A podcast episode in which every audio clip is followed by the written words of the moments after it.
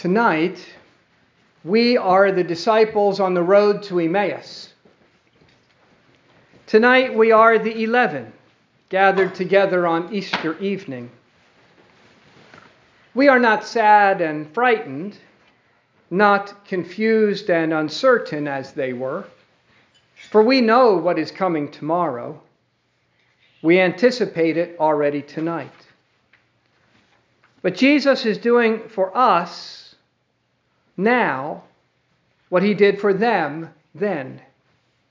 We are learning of him from the scriptures, that is, the Old Testament. For on the road to Emmaus, beginning with Moses and all the prophets, Jesus interpreted to them in all the scriptures the things concerning himself.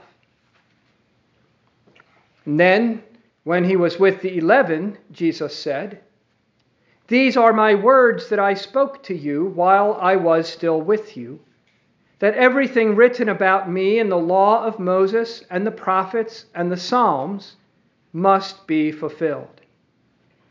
Then he opened their minds to understand the scriptures. He showed them. It was all about him, every bit of it. The history of Israel was no accident. It did not all happen by chance or fate. It foreshadowed him, and he fulfilled it all. And this is important for us to know. Past and present go together. Today, for example, people know we have a constitution, but many don't know the history and how it came to be. And without that, the Constitution doesn't make sense to them. They don't know why things were done as they were. But to know the history anchors the present and informs us why things are. So too with Scripture. To know only the new without the old is to know only part of the story. It leaves us anchorless and adrift. It can lead to misunderstanding and confusion. That is, in fact, what happened in Jesus' day. The Jews had forgotten.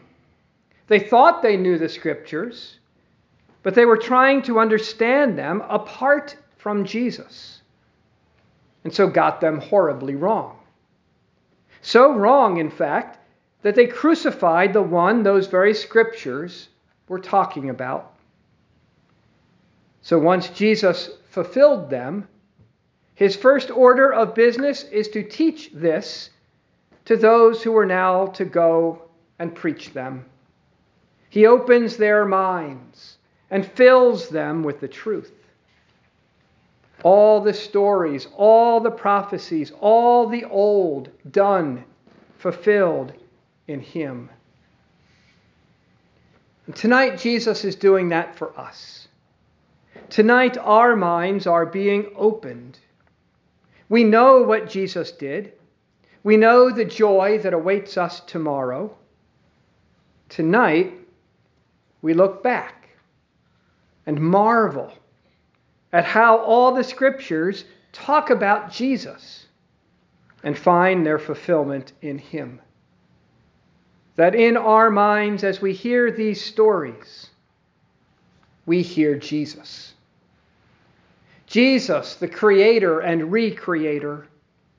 Jesus, the one who saves through water and the ark of his church. Jesus, the only Son who was offered up for us. Jesus, the one who brought us out of our slavery to sin and overthrew our satanic tyrant. Jesus, the food and drink that is freely given to us. Jesus, the forgiver of sins, who took his own three day journey to deliver us from evil.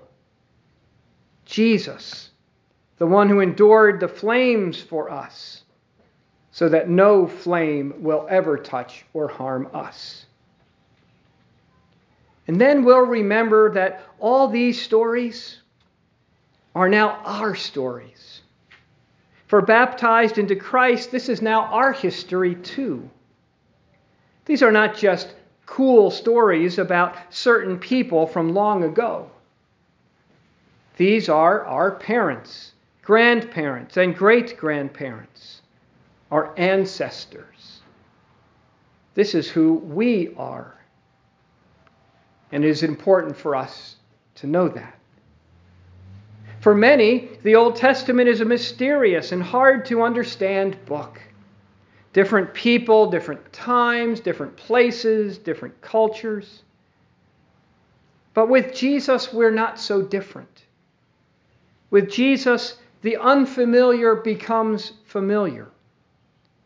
The more things change, the more they stay the same. They are sinners in need of redemption. We are sinners in need of redemption. And tonight, we have been redeemed. What was foretold has been fulfilled. What has been promised has been delivered. Our hearts are glad, and tomorrow we will burst out in joy. But not yet. Tonight we gather in a peaceful joy to take a deep breath and hear again our history. So that tomorrow, when we join the angels and archangels and all the company of heaven, we know a little better who that company is.